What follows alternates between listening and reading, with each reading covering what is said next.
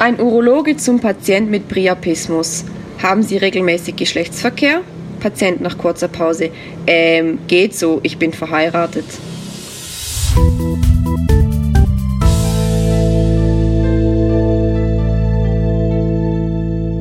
Liebe Hörer und Hörerinnen vom Fasttrack, der Notfall-Podcast. In der Folge 6 behandeln wir die zwei Themen, der anaphylaktische Schock und das Ente. Außerdem starten wir noch eine neue Serie, und zwar über die Lauerwarte. Viel Vergnügen! Herzlich willkommen zu Folge 6 von unserem Notfall-Podcast. Ich bin der Andi, bei mir ist wie immer der Sebastian. Hallo zusammen. Die Einleitung kam diesmal von Melli. Das ist eine ehemalige Kollegin von uns aus dem Wallis. Die Einleitung war auf Walliserdeutsch. Für alle, die es vielleicht nicht ganz verstanden haben, war die Übersetzung ist, äh, es geht heute um die Anaphylaxie, also um den anaphylaktischen Schock. Und wir haben ein Interview zu MT.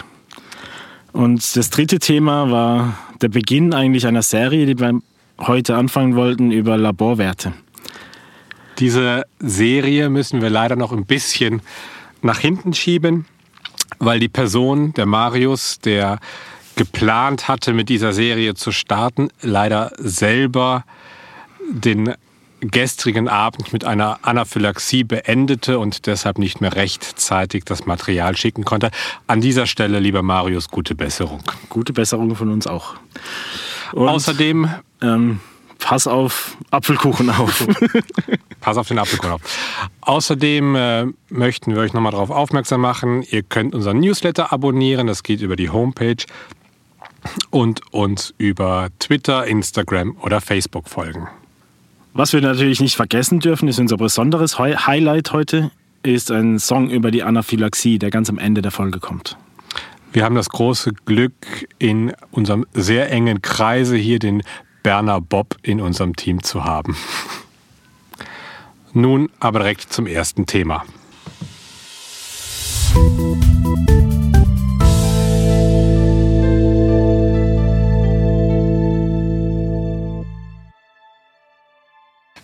Im zweiten Teil unserer Schockreihe möchten wir heute den distributiven Schock vorstellen. Unterteilt wird der distributive Schock nach den auslösenden Faktoren, septischer Schock, neurogener und den anaphylaktischen Schock. Auf die Anaphylaxie werden wir gleich noch näher eingehen. Aber Andi, erklär uns doch erstmal ganz kurz, was passiert eigentlich genau beim distributiven Schock? Ja, beim distributiven Schock kommt es wie bei allen anderen Schockformen ja auch zum Missverhältnis zwischen Sauerstoffangebot und Nachfrage. Das letzte Mal haben wir gesprochen über den hypovolemischen und hämorrhagischen Schock, bei dem es zum Blut- oder Flüssigkeitsverlust kommt. Beim distributiven Schock kommt es im Gegensatz dazu nicht zum Verlust, sondern zum relativen, zu einer relativen Hypovolemie. Was heißt das genau? Ähm, das heißt, die zirkulierende Blutmenge verringert sich um bis zu 50 Prozent. Das heißt, man verliert die Flüssigkeit nicht, sondern sie wird einfach anders verteilt. Und wohin? Ähm, ins Interstitium, also raus aus dem Gefäßsystem. Also ich habe es nicht mehr da, wo ich es in dem Moment brauche. Ganz einfach gesagt. Ganz genau. Das Ganze passiert durch Vasodilatation und eine erhöhte Gefäßpermeabilität. Und dadurch tritt die Flüssigkeit einfach aus dem Gefäßsystem aus. Ist das jetzt so relevant oder was ist dann die Folge daraus? Die Folge von dem Ganzen sind eigentlich im Prinzip die Schocksymptome. Also der Kreislauf versagt in dem Moment. Und Sprich, es kommt zum Schock. Tachykardie, Hypotonie plus das ganze Prozedere, das wir dann auch beim letzten Mal schon besprochen haben. Genau, prinzipiell sind die Symptome ja gleich, wenn es zum Schock kommt. Wenn wir jetzt, wir haben ja gesagt, wir picken uns da heute ganz explizit den anaphylaktischen Schock raus. Was passiert jetzt genau beim anaphylaktischen Schock? Wie kommt es zu, diesem, äh, zu dieser Wasserverschiebung? Wie kommt es dazu, dass das Wasser ja, falsch distributiert? Eine allergische Reaktion ist im Prinzip eine Antigen-Antikörperreaktion. Beim ersten Kontakt vom Körper oder vom Immunsystem mit einem Stoff wird dieser als schädlich erkannt vom Körper und es bilden sich Antikörper. Wenn es jetzt zum nächsten Kontakt mit diesem Antigen kommt, kommt es zur Sensibilisierung, durch die Sensibilisierung zur allergischen Reaktion. Wenn dabei jetzt große Mengen von Histamin aus den Mastzellen freigesetzt werden, kann es im schlimmsten Fall zum anaphylaktischen Schock kommen. Ähm, ich habe jetzt mal irgendwann gelernt, anaphylaktischen Schock kann man in verschiedene Phasen einteilen. Kannst du uns zu den Phasen ganz kurz was sagen? Also ich kann dir mal die Phasen von der allergischen Reaktion beschreiben. Ja. Das wäre als erstes ein Juckreiz im ganzen Körper. Es kann einen Flasch geben, Urtikaria, Angioedeme. Lokal. In der Phase 2 kommen dann gastrointestinale Symptome schon dazu, wie Nausea oder kolikartige Schmerzen. Und es kann eventuell schon respiratorische Symptome dazukommen, wie Heiserkeit oder schon beginnende Dyspnoe. In der Phase 3 kommt es dann zu Emesis, Diarrhoe. Es kann auch schon Bronchospasmus geben, Larynxedeme. Das führt wiederum zur Zyanose und führt dann im Endeffekt zum anaphylaktischen Schock mit den typischen Schocksymptomen wieder, wie schon beschrieben. Und Phase 4 wäre die letzte Phase dann, das wäre dann schon der Atem- oder Kreislaufstillstand. Ganz kurz zur Phase 3. Larynxödem, gibt es da irgendeinen Warnhinweis? Ja, der erste Warnhinweis für das Larynx oder eine beginnende Restriktion wäre ja der inspiratorische Stridor, den man schon hört. Ich denke, das ist nochmal ganz wichtig herauszuheben, dass man beim inspiratorischen Stridor rechtzeitig reagiert und die Anästhesie einschaltet. Ja, genau. Dann in dem Moment wird das Atemwegsmanagement dann ganz wichtig. Bevor wir jetzt aber schon in die Therapie einsteigen, ganz kurz, ähm, Andi, was sind so die häufigsten Auslöser der Anaphylaxie und dann folgend daraus dem anaphylaktischen Schock? Prinzipiell können ja alle möglichen Stoffe anaphylaktische Reaktionen auslösen, aber die häufigsten sind eigentlich Insektengifte, also der typische Bienenstich, Wespenstich, der noch Thema von dem Lied ist im Anschluss. Ähm, Nahrungsmittelallergien können es auslösen, Medikamente, Antibiotika oder Röntgenkontrastmittel sind so typische häufige Auslöser. Nahrungsmittel, das sind sehr häufig die Nüsse, Marius. Die unter anderem auch, unter anderem auch im Apfelkuchen vorkommen können. Also Vorsicht, lasst euch nicht vor den korsischen Apfelkuchen täuschen. Kommen wir zur Therapie. Jetzt habe ich jemanden, der von der Wespe, von der Biene gestochen wurde, der den Apfelkuchen gegessen hat. Wie reagieren wir? Was müssen wir machen? Es kommt ein bisschen auf die Symptomatik drauf an, aber prinzipiell, wenn man jetzt das Risiko einer, eines anaphylaktischen Schocks sieht oder so beginnende Symptome, wäre ganz wichtig, als allererstes einen mindestens einen großlumigen Zugang zu haben, um Volumen geben zu können. Dann ist das erste Medikament der Wahl ist natürlich Adrenalin, IM oder IV, wenn möglich. Oder unter Umständen auch als EpiPen im Notfallset. Ganz kurz, was ist mit äh, Adrenalin inhalativ? Ähm, natürlich auch inhalativ möglich, klar. Adrenalin, kannst du uns noch mal ganz kurz sagen, wie es wirkt? Ja, Adrenalin ist ja ein Katecholamin. Das wirkt ähm, auf die Alpha-1-Rezeptoren mit einer Vasokonstriktion. Beta-1 an Beta-1 bewirkt es positiv inotrop am Herz und chronotrop. Und Beta-2 bewirkt Bronchodilatation. Also alles Wirkungen, die man eigentlich will in dem Moment. Neben dem Adrenalin, was machen wir weiter? Was man noch zusätzlich gibt, sind Antihistaminika. Dann äh, kann man noch Inhalation anbieten mit Salbutamol bei dem Bron beginnenden Bronchospasmus oder bei Dyspnoe und Glucocorticoide, wobei die eher verzögert wirken. Und wenn es wirklich zum Schocksymptom gibt, kommt äh, der Patient sehr hypoton wird, kann man noch nur, nur Adrenalin geben zur Kreislaufunterstützung. Wie sieht es mit der respiratorischen Insuffizienz aus? Wir haben eben schon mal den inspiratorischen Stridor erwähnt. Da wäre natürlich die Inhalation als erstes, wenn es zur Dyspnoe kommt entweder mit dem Salbutamol, wie schon erwähnt, oder mit dem Adrenalin. Und wenn es wirklich zum Stridor kommt, ist natürlich, muss man unbedingt die Anästhesie hinzuziehen, weil das, das, äh, eine Intubationsbereitschaft da ist, dass man die Atemwege sichern kann. Ich denke, es ist wichtig, rechtzeitig zu intubieren, weil bei zunehmendem, zunehmendem Anschwellen der Atemwege wird es natürlich auch schwieriger zu intubieren. Ja. Also frühzeitig dran denken, Anästhesie mit dazu zu nehmen. Also wie lange würdest du den Patient überwachen? Ähm, eigentlich sagt man bei uns, man sollte mindestens zwölf Stunden überwachen nach so einer hochgradigen allergischen Reaktion, weil es auch wenn die Symptome abklingen, kann es immer noch zum Rebound-Effekt kommen. Also die allergischen Symptome können nochmal aufflammen. Alles klar. Was mich jetzt noch interessieren würde, an die Aufgabe der Notfallpflege. Ich habe einen Patienten, der von der Wespe gestochen wurde, mit, sagen wir mal, ja, Phase 3 Symptomen kommt, also Beginn der Bronchospasmus, Larynxödem, Zyanose vielleicht. Was sind meine Aufgaben als Notfallpfleger? Ja, ich denke, als allererstes muss man sich darüber bewusst sein, dass es ein akut lebensbedrohlicher Zustand ist, also sicher eine Schockraumindikation. Dann äh, sollte man je nachdem, was es auslöst, wenn man das weiß, den Kontakt zum Allergen unterbrechen. Das heißt zum Beispiel IV-Antibiose unterbrechen oder wenn man jetzt im Moment ein Erythrozytenkonzentrat gibt oder Kontrastmittel, das ist alles abstellen. Dann ist es wichtig, sich sehr schnell Hilfe zu holen, also Kollegen, zuständiger Arzt.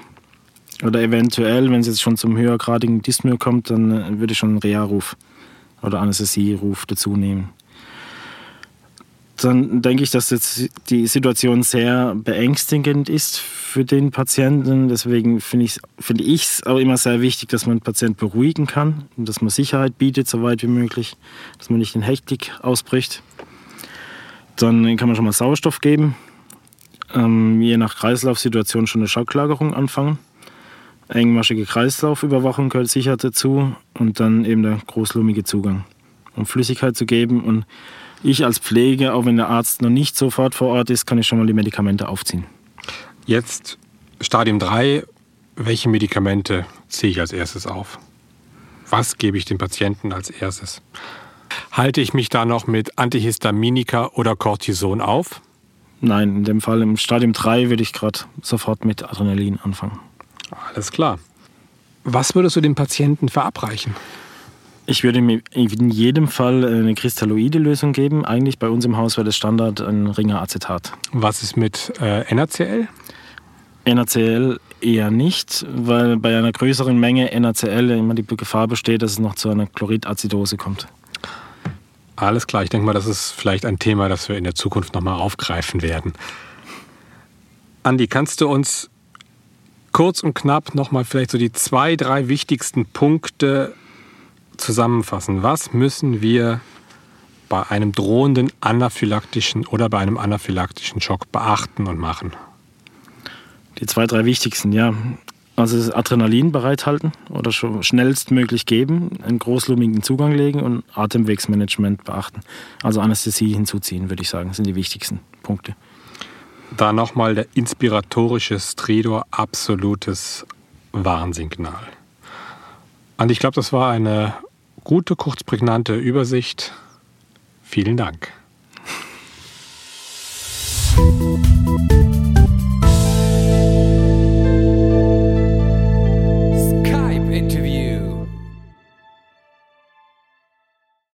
Ich begrüße recht herzlich Manuela Friesdorf zum nächsten Interview mit dem Thema Empty. Manuela Friesdorf leitet seit 2017 die Weiterbildung Notfallpflege an der Universitätsmedizin in Göttingen, verfügt über 20 Jahre Notaufnahmeerfahrung und hat bis vor zwei Jahren die AG Pflege der Degina geleitet. Sie ist in der Degina weiterhin aktiv und unter anderem Teil des Empty-Projekts. Bevor wir auf das Empty-Projekt eingehen, Liebe Manu, kannst du uns vielleicht ganz kurz erklären, was die Degina überhaupt ist? Wir haben einige Zuhörer aus der Schweiz, die die Degina vielleicht nicht kennen, teilweise auch aus Österreich. Also vielleicht kannst du gerade dazu ein paar Worte verlieren. Ja, das kann ich machen. Hallo. Ähm, die DIGINA steht äh, für die Deutsche Gesellschaft für interdisziplinäre Notfall- und Akutmedizin und das ist halt eine Fachgesellschaft, in der alle Berufsgruppen vertreten sind, die mit und in der Notaufnahme zu tun haben. Das heißt, die Präkliniker, Pflegekräfte, Ärzte. Und in der Degina haben wir unterschiedliche AGs, ähm, wie zum Beispiel Pflege, der ältere Patient, Ökonomie, Young Degina. Ja. Und äh, zu MT, heute reden wir ja über das MT-Projekt. Worum geht es da genau? MT steht für Emergency Problem Talk der Young Degina. Und das soll halt ein, äh, äh, ja, eine anonyme Gesprächsmöglichkeit sein oder bieten wir an, um über belastende Situationen ähm, in der Notaufnahme sprechen zu können. Also es soll ein niederschwelliges Angebot sein. Die Idee kam uns, äh, weil zum Beispiel auf Kongressen oder in der Stationsküche oder halt auch bei jedem AG-Treffen mhm. ähm, gibt es halt immer so die Frage, wie geht es euch? Äh, äh, ähm, gibt es irgendwas, über was wir sprechen müssen? Und es kommt immer, immer, immer, dass viele sagen, ach, diese anstrengenden Dienste, wie bei den Pflegekräften, die anstatt zwei Wochenenddienste im Monat teilweise vier Wochenenddienste arbeiten müssen, weil halt einfach zu wenig qualifizierte Pflegekräfte in der Notaufnahme sind. Ähm, und die Belastung, und das sind dann halt auch ähm, über belastende Situationen in der Notaufnahme, wenn zum Beispiel erfolglose Reanimationen bei jungen Menschen oder Kindern stattfinden. Und ähm, es ist ja natürlich alles furchtbar. Wir wissen aber auch alle, wie wichtig das ist, dass wir da sind und dass wir diese Arbeit machen müssen. Und ähm, unser Ziel bei MTI ist einfach, dass wir sagen, wir müssen halt die Kollegen schützen davor, dass sie krank werden. Also, wenn ich das jetzt richtig verstehe, ähm, mit Krankwerden geht es hauptsächlich darum oder primär darum, sie vor posttraumatischen Belastungsstörungen zu schützen. Genau. Kannst du uns vielleicht kurz zu den Weg aufzeigen, weil ich finde es gar nicht so leicht einzuschätzen. Wann ist es normale Stressreaktion? Weil es gibt ja sicherlich auch, also ich kenne selber genug Ereignisse, die ich mehrere Tage oder teilweise auch Wochen mit mir rumgetragen haben. Aber wann wird diese normale Stressreaktion denn zu einer posttraumatischen Belastungsstörung? Okay, ich versuche das jetzt mal zu erklären. also, also erstmal muss man vorab wissen, ähm, dass es, ähm, oder man muss sich klar machen, dass es, dass die meisten Reaktionen völlig normal sind. Also wenn man halt ein, wie wenn wir zum Beispiel jetzt einfach bei einem, äh, bei einer erfolglosen Reanimation bei einem Kind bleiben, dass es einem hinterher nicht so gut geht und dass man vielleicht auch nochmal an diese Reanimation denken muss, dass das halt einfach völlig normal ist, weil wir uns damit auseinandersetzen. Und man unterscheidet grob in drei Reaktionen. Da geht es halt erstmal um diese Stressreaktion. Das ist halt ähm, ja eine Anpassungsreaktion auf Anforderungen, die wir plötzlich nicht mehr ähm, oder danach nicht mehr ausführen können und sie vorher aber ausführen konnten. Ähm, man fühlt sich total matt und kaputt. Und ähm, was hierbei auch wichtig ist, dass jemand Stress erlebt oder Stress hat, ist für äh, ähm, Außenstehende oftmals nicht erkennbar. Also warum er das jetzt hat, weil er ja nicht drüber spricht, zum Beispiel. Mhm. Also weil er es gar nicht anmerken lässt, dass ihn vielleicht diese Situation mit dem reanimierten Kind immer noch stört. Ja. Oder dass er halt dran denken muss, nicht stört, Entschuldigung. Also dass er ständig an diese Situation denken muss. Mhm. Und ähm, man benötigt in aller Regel eine Erholungsphase und das sind meist wenige Tage. Und ähm, ich meine, letztendlich müssen wir uns auch nichts vormachen. Wer hat das schon, sich auch mal so ein paar Tage aus der Klinik rauszunehmen, außer man hat Urlaub oder man hat Nachtdienst frei. Aber ähm, oftmals nach so einer Situation kommt ja dann meist auch schon wieder die nächste Situation, an der wir vielleicht zu knabbern haben oder die uns vielleicht besonders ärgert. Das kann es ja manchmal auch geben. Und wenn das sozusagen nicht aufgearbeitet wird oder man daran arbeitet, kann das zu einer akuten Belastungsreaktion führen. Das ist dann halt sozusagen die nächste Stufe. Mhm. Und diese kann dann bis zu vier Wochen andauern, ähm, ist ja ähm, eigentlich auch noch normal, ähm, weil sie ähm, weil es ja verarbeitet werden muss. Und das hat aber nichts damit zu tun, dass man jetzt irgendwie für diesen Job nicht mehr geeignet ist oder dass man zu schwach ist oder wie auch immer. Ähm, was sich auf jeden Fall bei den Betroffenen oftmals zeigt, ist Angst, dass sie halt äh, plötzlich zum Beispiel Angst haben, dann auch in den Schockraum zu gehen, um mit zu reanimieren. weil sie vielleicht auch äh, einfach so eine Situation so schnell nicht wiedererleben möchten. Ja. Ja, sie sind sehr angespannt.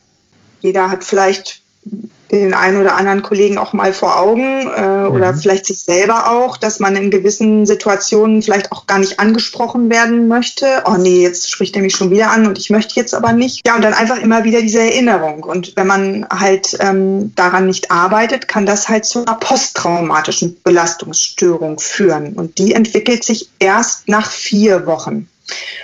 Und ähm, dann ist es im Prinzip so, dass man äh, bei den Betroffenen dann schon eine deutliche berufliche Leistungs, äh, also die Leistungsfähigkeit lässt halt einfach deutlich nach. Sie ist nicht mehr so wie vorher.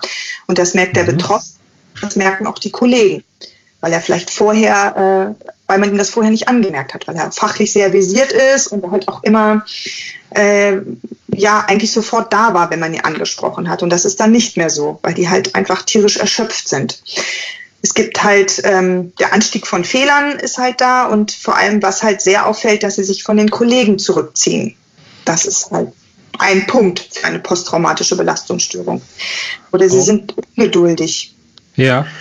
Ja, Ähm, du, du hast jetzt so drei, eigentlich drei Typen unterschieden, oder? So drei Stufen. Eine Stressreaktion, die Belastungsreaktion und Belastungsstörung. Und wo versucht ihr jetzt einzugreifen?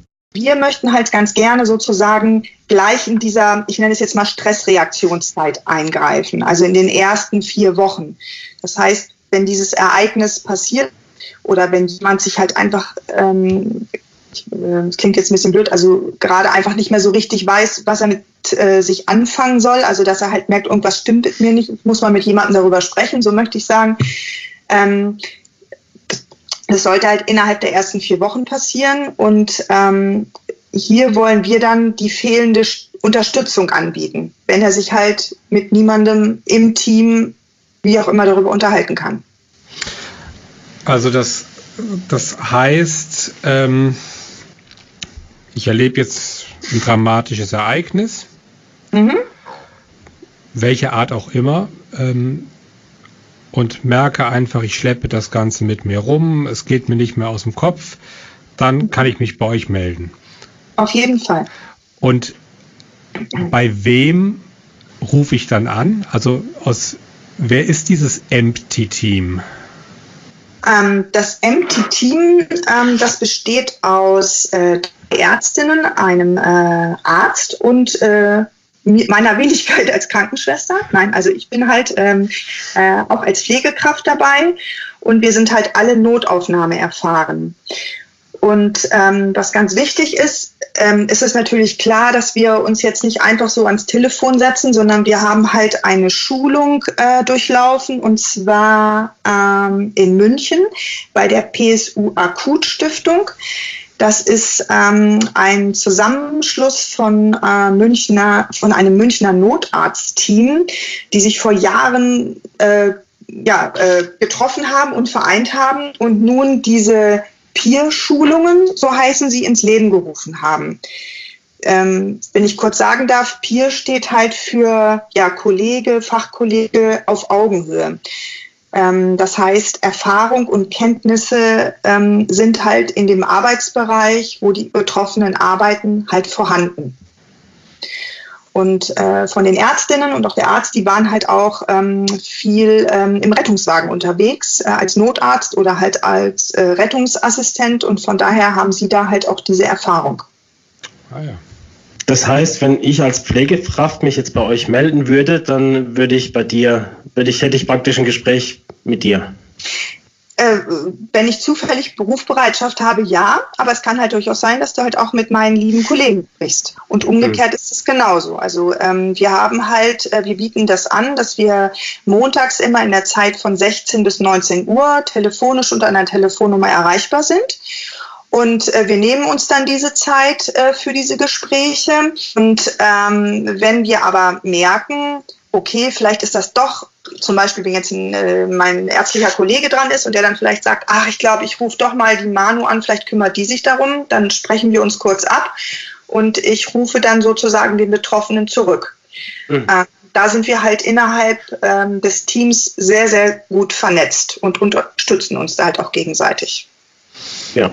Besteht denn jetzt auch die Möglichkeit als Nicht-Digina-Mitglied oder sogar jetzt, was für uns natürlich auch interessant ist, aus der Schweiz oder zum Beispiel Österreich euch zu kontaktieren? Also man muss nicht Digina-Mitglied sein und man äh, muss es dann auch nicht werden. Und ähm, ähm, es ist ein niederschwelliges Angebot, was wir ehrenamtlich mit diesem Projekt ausüben möchten. Und da ist jeder herzlich willkommen. Das klingt schön. Wenn sich jetzt jemand bei euch meldet, habt ihr dann eine bestimmte Vorgehensweise oder wie läuft so ein Gespräch ab?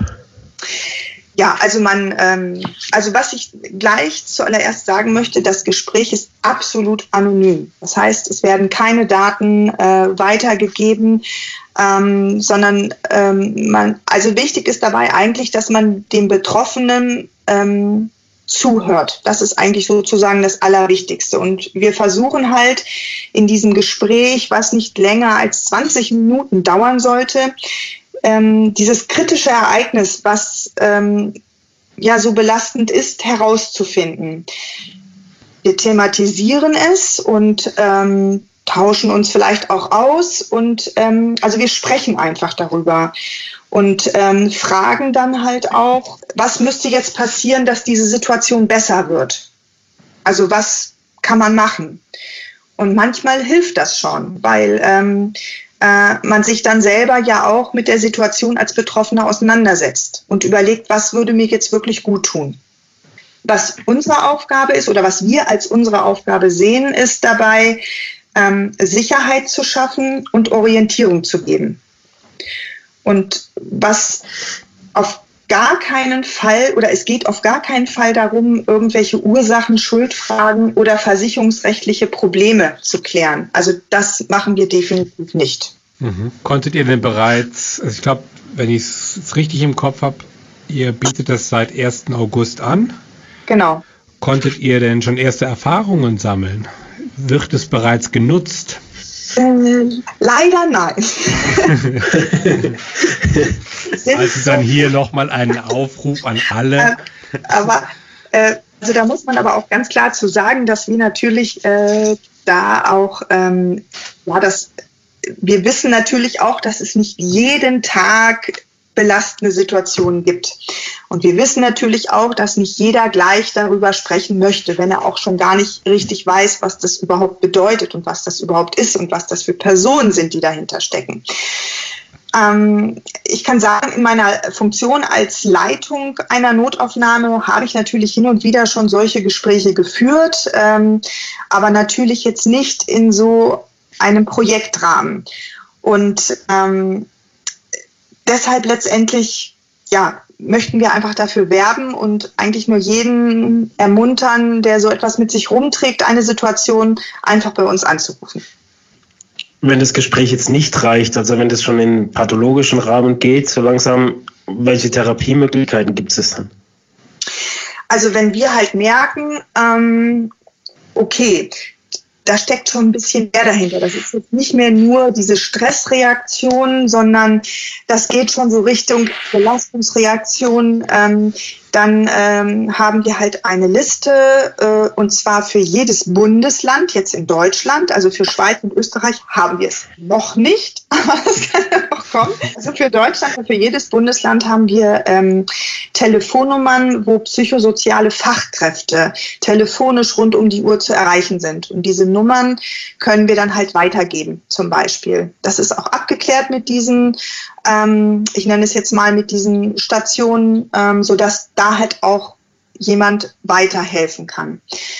Ähm, dann gibt es natürlich die Möglichkeit, und das ist halt das, ich glaube, was ähm, ja auch ich nehmen würde, ist, dass man sich beim Betriebsarzt meldet in der Klinik. Ähm, weil das ist sozusagen in der Klinik die nächste Anlaufstelle an der man sich wenden sollte. Und die können einem dann halt auch wirklich weiterhelfen, wenn es halt Richtung Therapeuten zum Beispiel geht.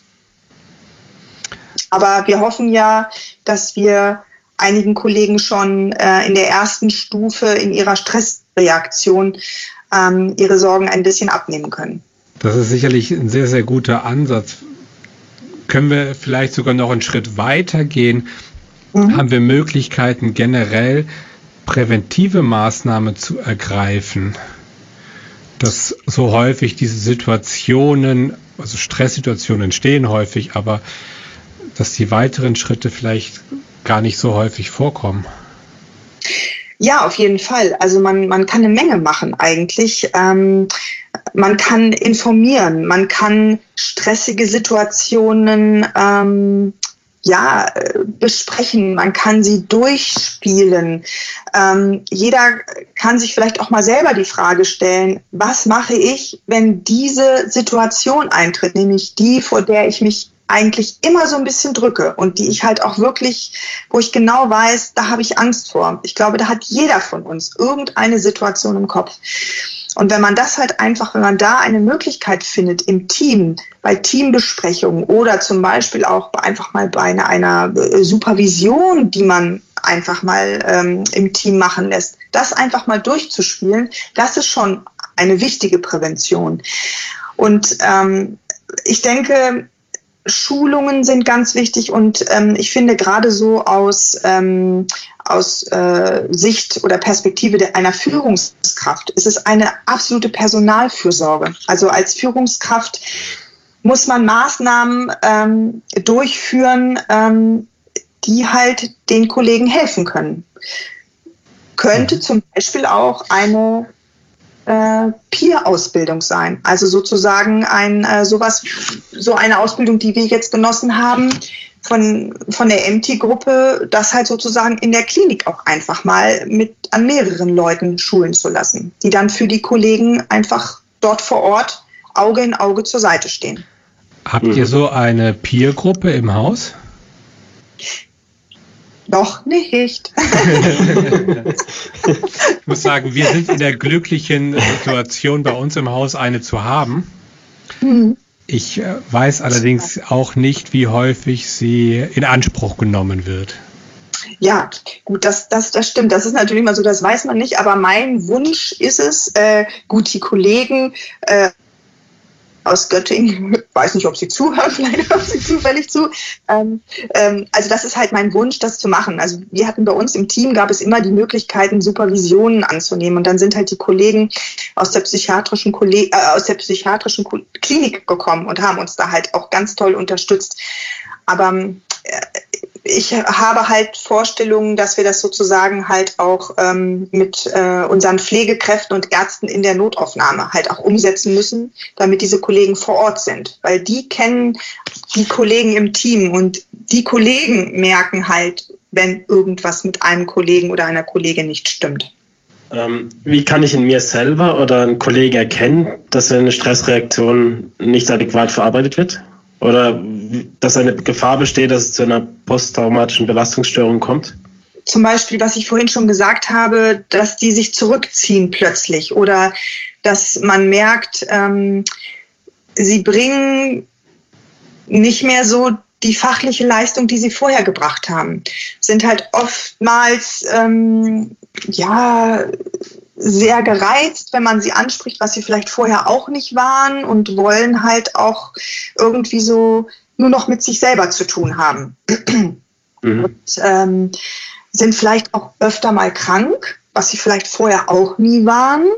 Ähm, es gibt ja Kollegen, die sehr, sehr selten krank sind und ähm, wenn die dann zum Beispiel plötzlich ähm, gefühlt jede Erkältung mitnehmen oder ähm, einfach dann auch mal längere Zeit krank sind, was eigentlich auch sehr untypisch ist, dann sind das schon so Zeichen dafür, dass man ähm, ja vielleicht mit dem Kollegen, dass man ihn einfach mal ansprechen sollte.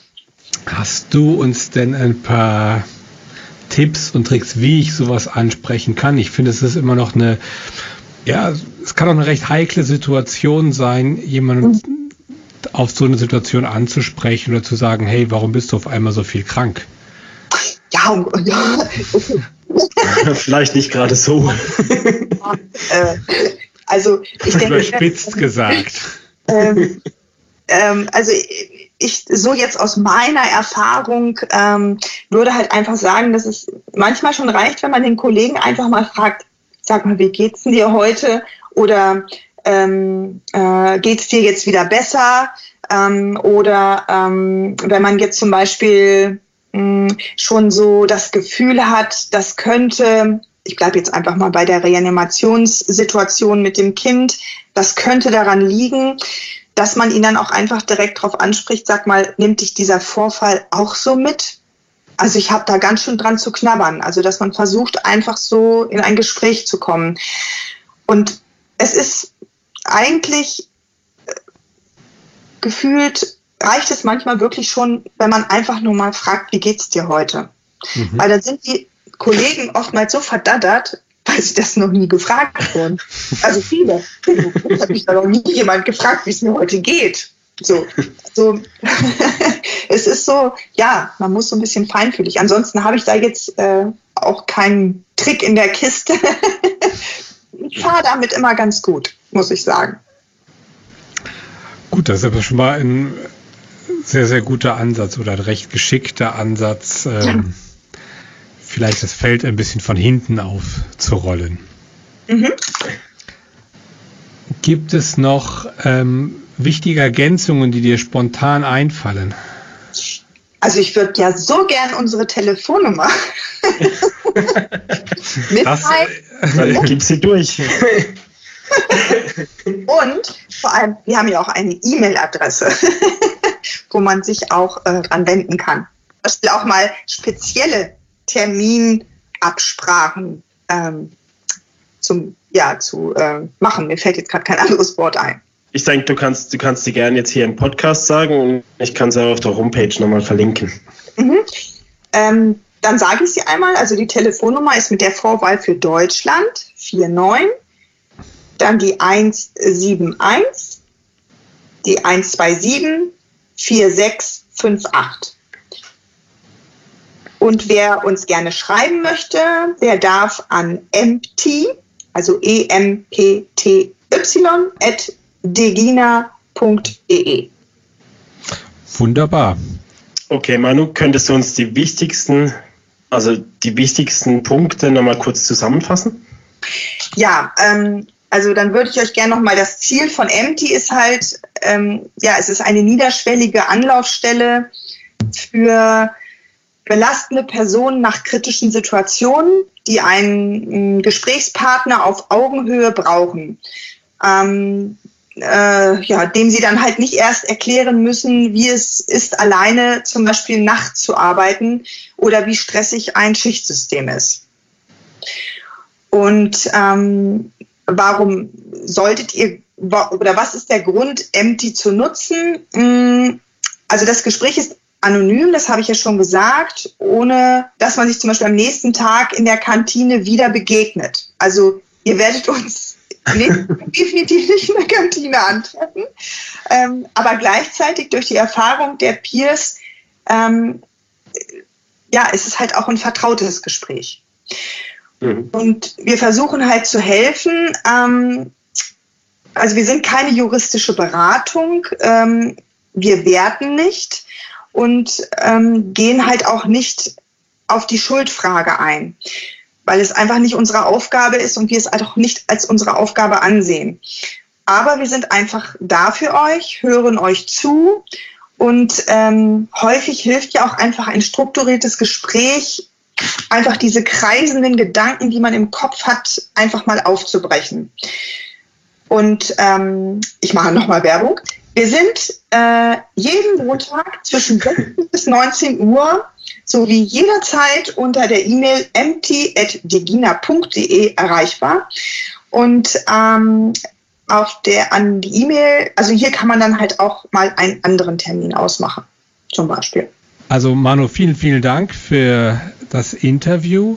Ich muss euch einen großen Dank aussprechen, dass ihr mir jetzt zugehört habt. Sehr gerne, aber ähm, Werbung macht. Es ist, glaube ich, ein sehr, sehr tolles Angebot, das ihr da ins Leben gerufen habt. Wir verlinken die Kontaktdaten sehr gerne auf unserer Homepage. Und ja, wir hoffen, dass es dann sehr gut angenommen wird und fleißig genutzt wird. Vielen Dank, trotz allem, auch wenn du dich bedanken möchtest, wir bedanken uns auch nochmal herzlich. Genau, von mir auch nochmal vielen Dank für die Zeit. Sehr gerne.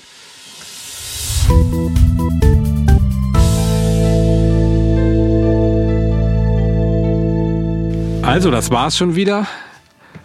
Andi, was erwartet uns in der nächsten Folge? Ja, für die nächste Folge haben wir uns gedacht, wir fassen euch den kardiogenen Schock zusammen und führen ein, ein Interview dazu. Also, hört auch beim nächsten Mal wieder rein. Vielen Dank fürs Zuhören. Und jetzt kommt noch unser Song. Viel Spaß mit dem Berner Bob.